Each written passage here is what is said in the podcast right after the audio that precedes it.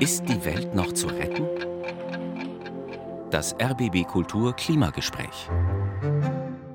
Tja, das Ende der Weltklimakonferenz in Dubai war eigentlich auf den heutigen Tag festgelegt worden, aber wie so oft in der Geschichte der COP ist es mit dem gemeinsamen Abschlusstext von immerhin mehr als 200 Ländern nicht so einfach. Gestern hatte der UN-Klimachef Simon Steele äh, nochmals appelliert, eine Politik der kleinen Schritte abzulehnen. Am späten Nachmittag kam dann bereits die Enttäuschung, der Ausstieg aus der fossilen Energiegewinnung kam nicht mehr vor. Wie sieht es heute früh aus. Wir wissen aus den Nachrichten, die COP geht in die Verlängerung. Raimund Schwarz ist Professor unter anderem für europäische und internationale Klimapolitik am Helmholtz-Zentrum für Umweltforschung und vor Ort in Dubai. Ich grüße Sie auf RBB Kultur, Herr Schwarze. Hallo. Ich grüße Sie, Frau Kupferer. Welche Stimmung nehmen Sie denn vor Ort wahr aufgrund der Verlängerung? Ich sitze gerade vor dem Saal, wo eigentlich alles hätte schon zu Ende gehen sollen. Es ist äh, hier sehr ruhig, äh, eben weil die Totenstille eingezogen ist. Es geschieht viel hinter den verschlossenen Türen gerade. Dort ist die Stimmung, wie ich höre, sehr gereizt, besonders bei den Inselstaaten, die die meist Betroffenen von einem Scheitern dieser Veranstaltung mm. wären. Die sich natürlich was ganz anderes erhofft haben, auch viele andere, unter anderem und vor allem von den fossilen Brennstoffen wegzukommen. Und das schien jetzt im Prinzip auch das Allerwichtigste.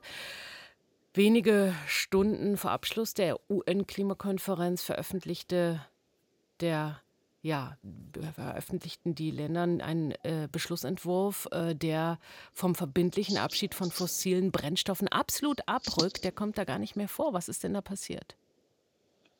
Und das Wort fällt sehr schwer, geradezu unaussprechbar. Ausstieg aus den Fossilen in diesen Hallen. Aber ich möchte sagen, es wird gerungen, genau um Formulierung. Eigentlich sind wir im Bereich der reinen diplomatischen Verankerung eines solchen Face-outs. Die Kontroversen sind im Wesentlichen, um es ganz kurz zu fassen, die Erdölstaaten, besonders natürlich Staat, die Staaten Arabiens und auch damit von Dubai, also den Vereinigten Arabischen Emiraten, würden ja auf 90 Prozent ihrer Einnahmen verzichten müssen und das, dazu sind sie nicht bereit. Äh, und es ist klar, dass sich das auch dann in, der, in dem Text widerspiegelt, der von genau der Verhandlungsführung formuliert wurde.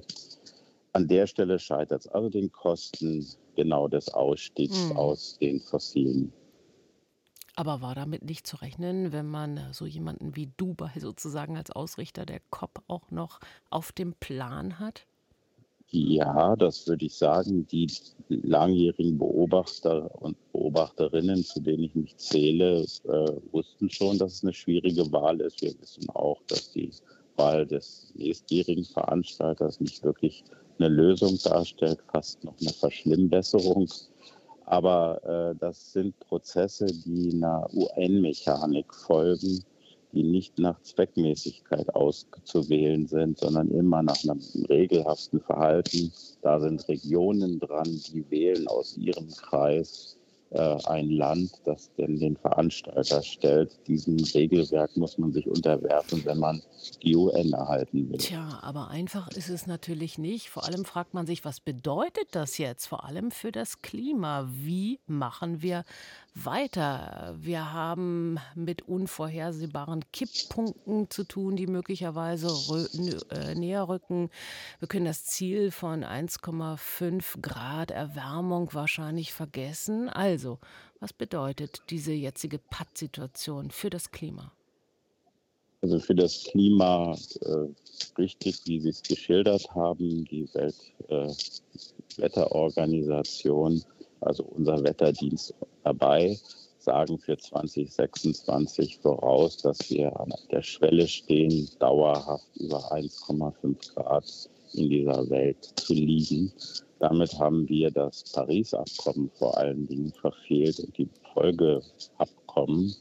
Das würde ich jetzt gar nicht aus Sicht des Wetters beurteilen wollen, beziehungsweise des Klimas, sondern eher mal aus der Sicht des äh, politischen Prozesses. Ich bin ja hier als politischer Beobachter Und da sage ich, Meier, wir müssen uns fragen, warum ist das so, dass wir uns Ziele setzen, die wir nicht einhalten. Das sollte ja hier gerade geheilt werden. Und äh, die Antworten sind noch offen hier. Raimund Schwarze, gibt es denn irgendetwas, woraus Sie als Wissenschaftler, als politischer Beobachter noch dazu Hoffnung ziehen können in Sachen COP? Oh ja, äh, sagen wir mal so, ich habe noch vor wenigen Monaten äh, Briefe bekommen, in denen angekündigt wurde, diese COP findet gar nicht statt wegen des äh, Palästina-Israel-Konflikts. Ähm, Sie hat das überlebt. Hier sitzen die Russen, hier sitzen die Ukrainer, trotz des, Israel, des Krieges in der Region. Die UN schafft es immer wieder, auch solche Krisen zu überstehen. Und insofern glaube ich an diesen Prozess, auch wenn er jetzt zu langsam ist, um diese spezifische Zielsetzung des Paris-Abkommens zu erreichen. Wir brauchen andere Verfahren nur. Das sagt Raimund Schwarze, Professor unter anderem für europäische und internationale Klimapolitik am Helmholtz-Zentrum für Umweltforschung, der derzeit vor Ort in Dubai ist bei der Weltklimakonferenz, die also in die Verlängerung geht. Raimund Schwarze, ich danke Ihnen für das Gespräch auf RBB Kultur.